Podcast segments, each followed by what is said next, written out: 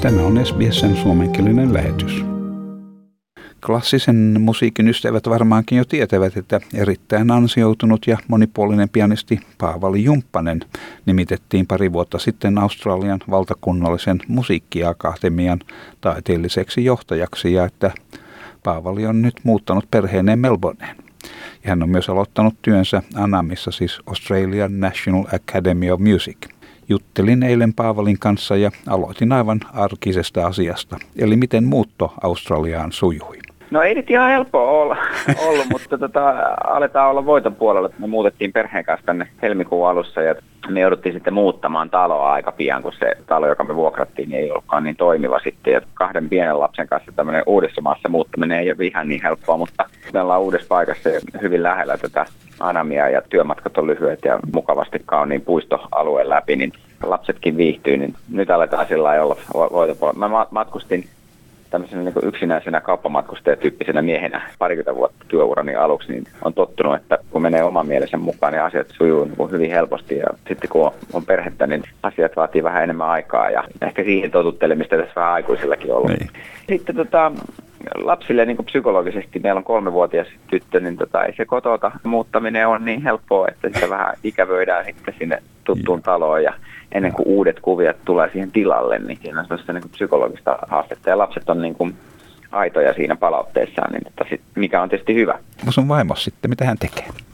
Matilda on kanssa muusikko ja hän on musiikkitieteilijä sellisti. Ja tota, meillä on jonkun verran Suomessa yhteisiä hommia, että hän vetää tämmöisiä tapahtumia, johtaa meidän, meillä on Lapissa festivaali, taidefestivaali, hän johtaa sitä sen järjestelyitä ja sitten on muita tavallaan niin kuin parin konserttisarjan tämmöistä tuotantoa, mitä nyt voi vielä tehdä sitten etänä täältä Australiasta käsin.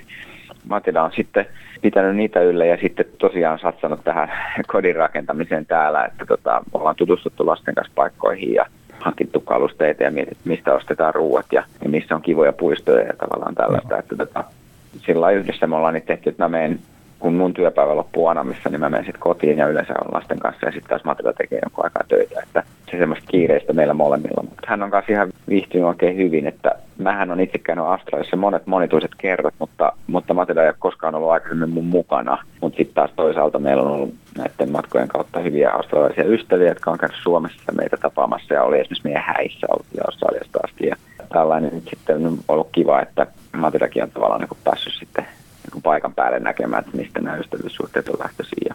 Tähän on sillä niin helppo, tietyllä tavalla niin helppo kulttuuri ja maa tulla, että ihmiset ovat ystävällisiä ja, ja, ja täällä kutsutaan kotiin ja täällä niin kuin tota, autetaan hirveästi mun työpaikalta ja mun ystävät on, on tosi avuliaita ollut, ollut ja tarjoutunut olemaan lasten kanssa ja tarjoutunut viemään heitä sinne ja tänne ja tämmöistä on, niin että tänne on sillä tavalla helppo tulla ja sulla on niin, niin työt alkanut Anamissa. Kerrohan vähän sitä taiteellisen johtajan niin kuin sitä arkityöstä. Anam järjestää jossakin vaiheessa joku sanoi, että 180 konserttia vuodessa. Eli mä niin taiteellinen johtaja johtaa sitä ohjelmasuunnittelua, eli että mitä soitetaan niissä konserteissa. Taiteellinen johtaja ei suunnittele jokaista kappaletta, minkä joku, jokainen muusikko soittaa, mutta valitsee niin konsertille teemat ja miettii, että ketkä soittaa missäkin – me järjestetään konsertteja sekä täällä meidän omissa tiloissa. Meillä on täällä Abbotsford Conventissa on niin muutama sali. Sen lisäksi meidän konsepti on niin Anamin ulkopuolella Melbourne Recital Centerissä. Me käydään paljon erilaisilla festivaaleilla. Me esiinnytään, meidän muusikot esiintyy australaisten orkestereiden kanssa, niin sitten kun on näitä partnereita, vaikka orkestereita, niin sitten heidän kanssa yhdessä suunnitellaan se, että mitä kappaleita soitetaan. Ja mä oon silloin se taiteenjohtaja on silloin se henkilö, joka sitten meidän päästä tavallaan puhuu siitä ohjelmasuunnittelusta. Ei, ja niin kuin ohjaa sitä suuntaa sille ohjelmalle. Juuri näin. Ja sitten sen lisäksi mä oon meidän opettajien pedagoginen esimies. Mä seuraan ja kuuntelen, miten opettajilla sujuu, minkälaisia ajatuksia heillä on, miten he suunnittelevat sen opetuksen sisältöä.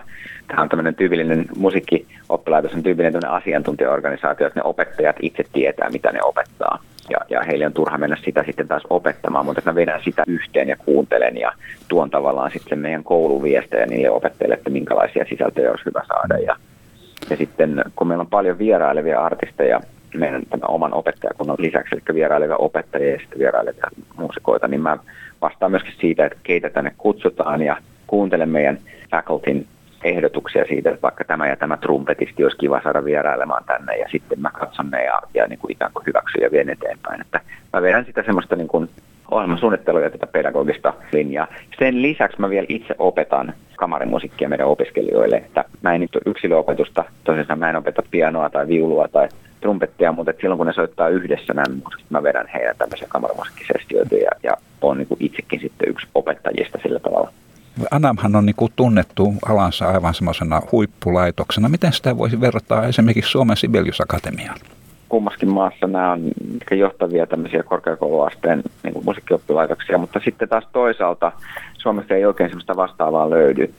Anamiin tullaan opiskelemaan sitten, kun ollaan jo opiskeltu näissä sivilisakatemioissa tai äh, Turun ammattikorkeakoulussa tai Lahden konservatoriossa tai missä ne sitten onkaan. Että Anamista sanotaan, että se on tämmöinen finishing school.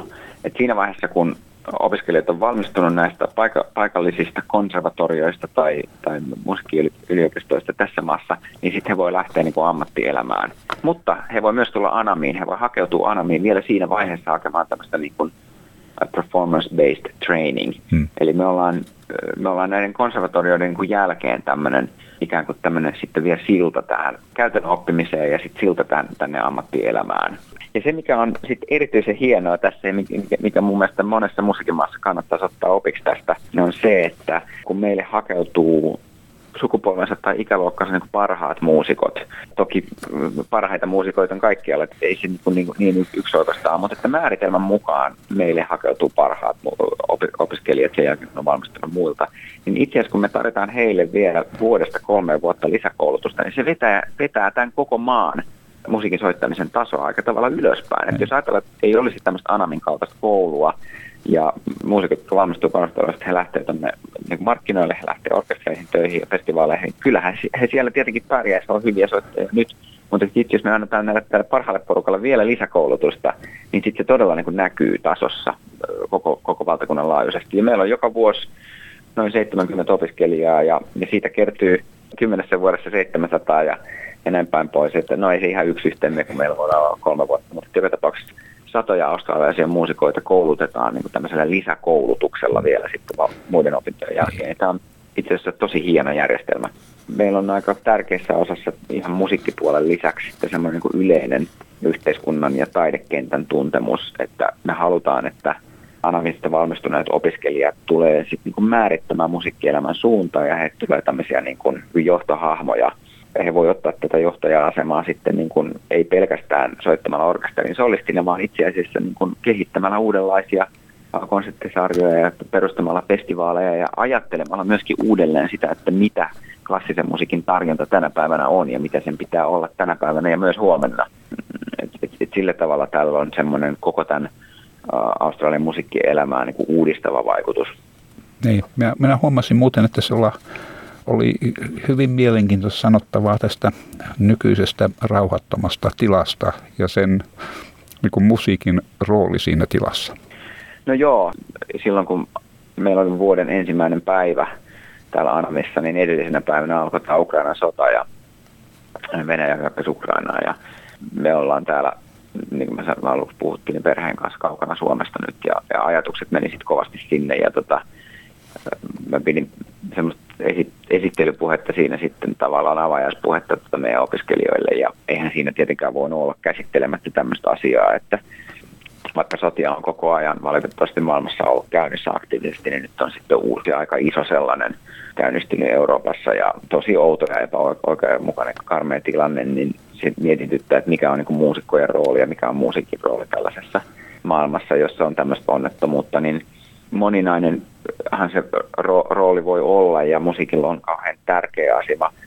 Taiteilijat, ylipäätään muusikot, ja jo sinänsä on niin kuin positiivinen voima yhteiskunnassa, että me, me tehdään ja tuotetaan ihmisille elämyksiä ja sisäisiä henkisiä elämyksiä, elementtejä sisäiseen kasvuun, kauneutta ja sitten taide myöskin voi niin kritisoida yhteiskuntaa ja sitten sen lisäksi taide tuo ihmisiä yhteen, että kun ihmiset tulee konserttiin, niin ne, ne tulevat yhdessä kokemaan jotain sellaista, joka herättää heissä niin kuin aisteja ja ajatuksia. Tämmöinen toiminta sinänsä on, on arvokasta maailmassa, joka on monimutkainen ja jossa on onnettomuutta. Mutta sitten sen lisäksi taide voi myöskin tuoda ihmisiä yhteen hyvän, hyvän asian eteen, että nyt on nähty valtavasti sitä, miten taidekenttä on, on mobilisoinut ihmisiä ja tukea esimerkiksi niin tätä Ukrainaa. Taiteella on rooli pitää niin kuin hyvää yllä yhteiskunnassa sinänsä, mutta sitten myöskin silloin, kun on kriisejä, niin taide voi tuoda ihmisiä yhteen ja, ja nostaa näitä teemoja esille ja myös kerätä, kerätä sitten niin kuin varoja. Sulla on näitä kiireitä vaikka kuinka paljon, niin onko sulla sitten tilaisuuksia työskennellä kollegojen kanssa ihan noin niin kuin sen takia, että se on hauskaa ja, ja tämmöistä, sä varmaankin tunnet aika paljon ihmisiä, kun olet sen verran kauan kiertänyt Australiaan. No on, on, on jossain määrin mahdollisuus, että tota, mulla on jonkun verran omia konsepteja Anamin ulkopuolella tässä. Ensi viikolla mulla soitan Perthissä tota, orkesterin solistina ja viime viikolla oli, oli konsertti täällä Melbourneissa viikonloppuna soul-konsertti. Ja näitä on tulossa niin kuin muitakin, että silloin kun Anam rekrytoi mut tähän tehtävään, niin he toi, teki myöskin selväksi, että he halusi, että mä jatkan mun omaa taiteellista uraa pianistina. Se on mulle itselle hirveän tärkeää, että tota, nyt tietysti tässä on semmoista aikataulupainetta, että muutto tänne ja työ on, mm. työ on niin kuin kokonaisvaltainen, niin täytyy ehkä pikkasen olla itsekäs tosiaan, että sen suhteen että pitää huolta, että on aikaa omalle taiteelliselle työlle. Ja niin kuin mä sanoin, mä kerron mun puolisosta, niin tota, meillä on Suomessa, jatkamme yhden festivaalin niin kuin vetämistä ja se tapahtuu Suomen kesä, kesässä ja se on yksi tärkeä asia. Ja mä käyn myös ulkomailla soittamassa, että olen menossa Australian talvella ja Suomen kesällä on menossa Eurooppaan. Ja mä just katson tässä, että tässähän on tosiaan niin kuin mahdollisuus, että viettää kesän täällä ja kesän Suomessa. Joo, joo. Mikä musiikki on niin kuin sulle erikoisesti semmoinen niin läheinen asia?